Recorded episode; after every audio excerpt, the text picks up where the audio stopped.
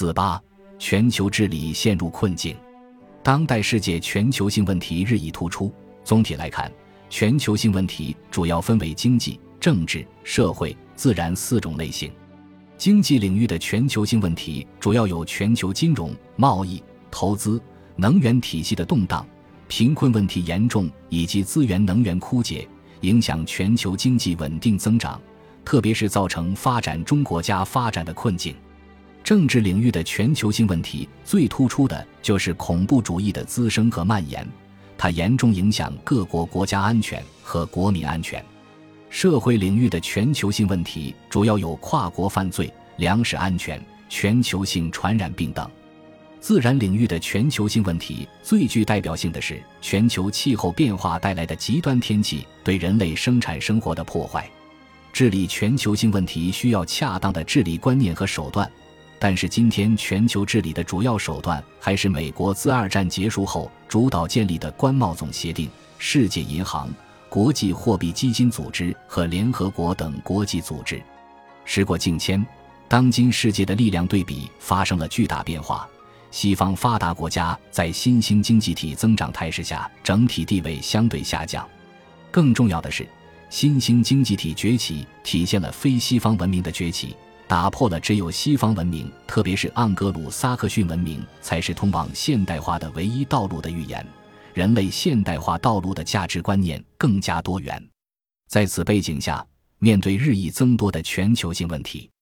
二战结束时建立的那些国际组织的价值观和内部力量结构的分配都已无法适应世界发展的新要求，这导致诸多全球治理议题陷入困境。当前全球经济仍然没有走出全球金融危机的影响，发达国家和新兴经济体都复苏乏力。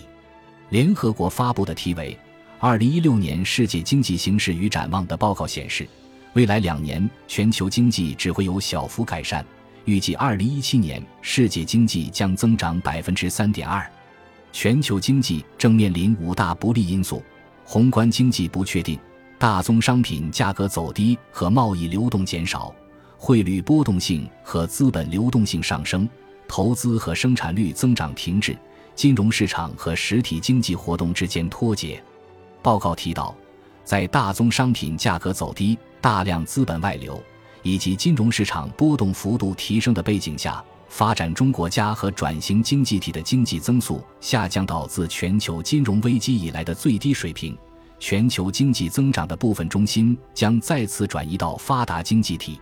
报告预测，发展中国家经济将在2017年增长4.8%。在发展中国家中，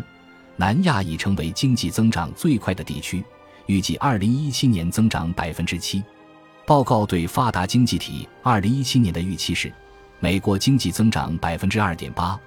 欧盟经济预计增长2.2%。日本经济预计增长百分之零点六。报告说，广泛的经济增长放缓将可能会影响发展中国家短期的减贫进度以及长期的可持续发展。为了推动包容性增长，应在国家、区域以及全球层面进行更有效的政策协调。金融危机后，全球经济在平衡是国际社会的普遍共识。其核心应该是发达国家和发展中国家之间的再平衡及缩小二者的贫富差距，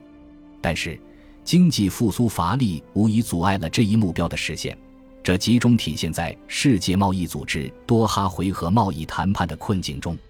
全球贸易治理是全球经济治理的重要内容，其治理主体是世界贸易组织。多哈回合贸易谈判是世界贸易组织于2001年11月在卡塔尔首都多哈举行的世界贸易组织第四届部长级会议中开始的新一轮多边贸易谈判。这一回合谈判的首要议题是农业，其目标是给予更多的市场准入，减少出口补贴，降低扰乱市场机制的国内支持，探寻发展中国家的广泛议题。应对诸如食品安全和农村发展等非贸易问题，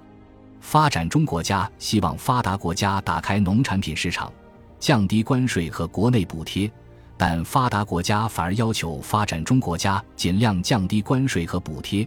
并进一步降低非农产品准入门槛，方便其工业制成品大量进入发展中国家市场。在双方坚持下，谈判原定于二零零五年一月一日前全面结束，但至二零零五年底仍然没有达成协议，最终于二零零六年七月被世界贸易组织总理事会批准正式终止。荷兰经济政策研究局的数据显示，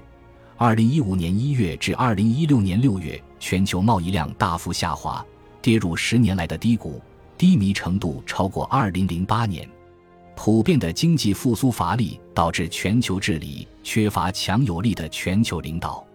比如，在全球恐怖主义治理中，伊斯兰国崛起和扩张的外部原因是伊拉克战争和叙利亚内战导致地区权力真空，美国实施战略收缩，以及大国难以就中东反恐达成共识。这说明，在恐怖主义的全球治理上，国际社会还缺乏领导者和政策协调。处于各自为政状态，